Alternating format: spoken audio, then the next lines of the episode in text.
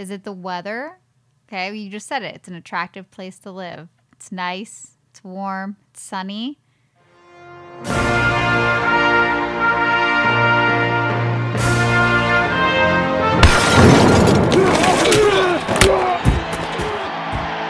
Welcome to the Married to Football podcast, the superfan take football today.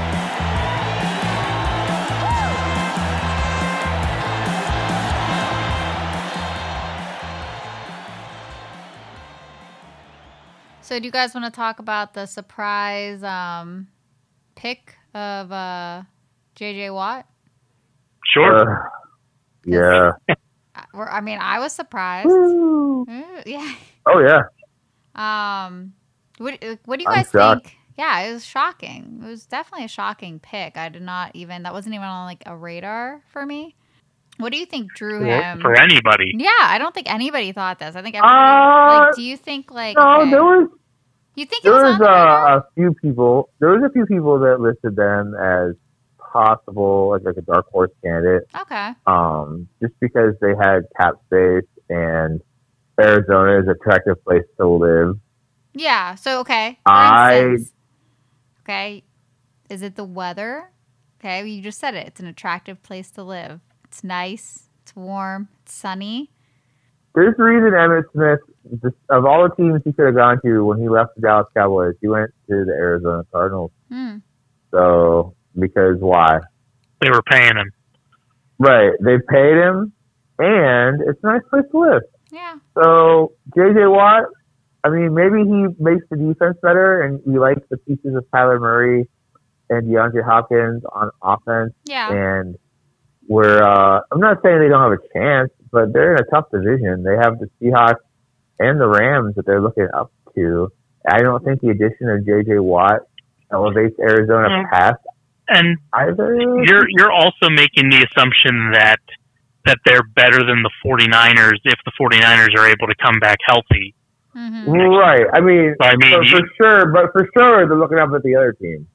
Yeah, I mean, uh, yeah, no, you're right. I'm just saying that there's a possibility they're last in that division, and I mean, it's not a it's not a long shot that they could be last in that division.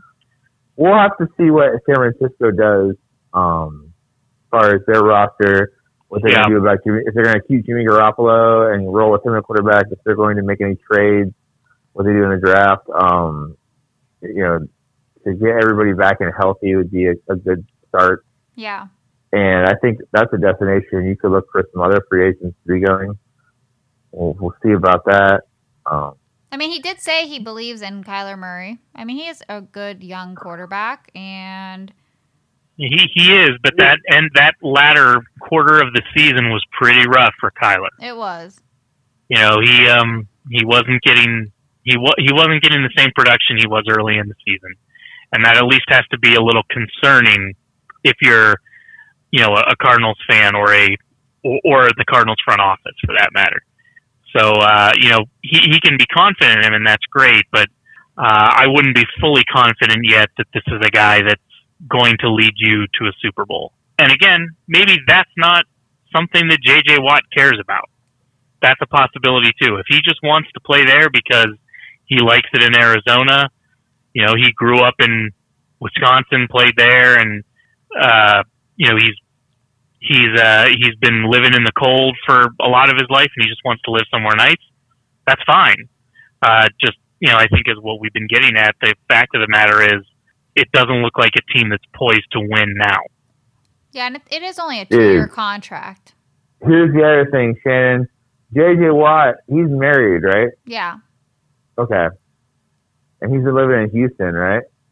Mm hmm All right. So we'll say you were living in a nice, nice weather area, and your husband has choice of jobs, and he was like, "Hey, I can get make all this money. We're already filthy rich, but anyway, I can make all this money in any of these places, and here are the destinations." Now, these teams up here in the north, where all the weather is really bad, they all have a better chance to win a Super Bowl. However, this team over here plays in a dome, nice, warm, dry weather. A lot of people go there to retire. Uh, from right here, it's a beautiful place to live. Yeah. My friend Uh, lives there. She loves it. Right. So, what you think? Maybe JJ Watt's wife was like, "Dude, how bad do you really want to win a Super Bowl? How about we go to San? We, excuse me, we go to Arizona. The weather's nice. The money's good. Get to play in a dome. Um, you know, really, that guarantees that uh, because who are the other teams in that division? It's uh, The Seattle, Seattle, Rams, and 49ers. 49ers. Okay. Um, ten games per year. Oh no, wait, never mind. Seattle's not in a dome anymore.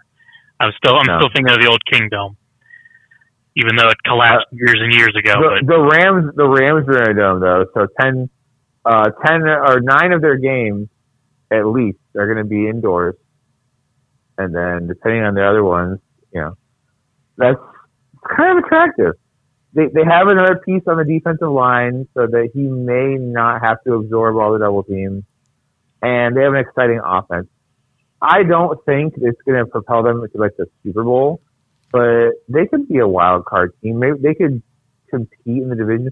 We'll still have to see how the division unfolds, but I definitely don't see them as a favorite in the division. So this this idea that his his uh, hierarchy of what's important to him, where he signs, uh, one was like, oh, the chance to win a Super Bowl. Eh, really? Because I think that he had stood a better chance to win a Super Bowl.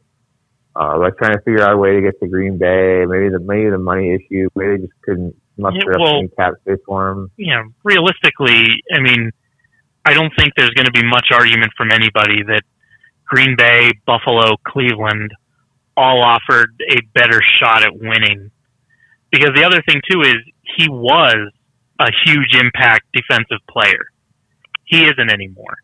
He can be a nice piece, but he has to be a complementary piece, and that's part of why we we thought that Cleveland would be such a good spot for him because he could play opposite Myles Garrett.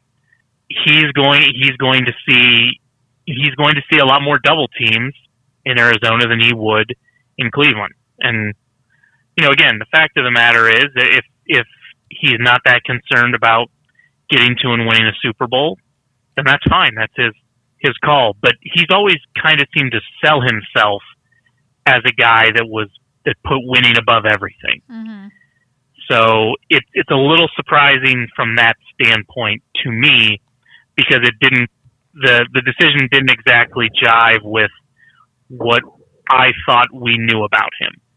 Yeah, I- it was a surprise to me. It was a surprise pick. And I mean, as long as he's happy and his family's happy, I guess that's what matters. It's just, I was so surprised. Like, I was like, Arizona.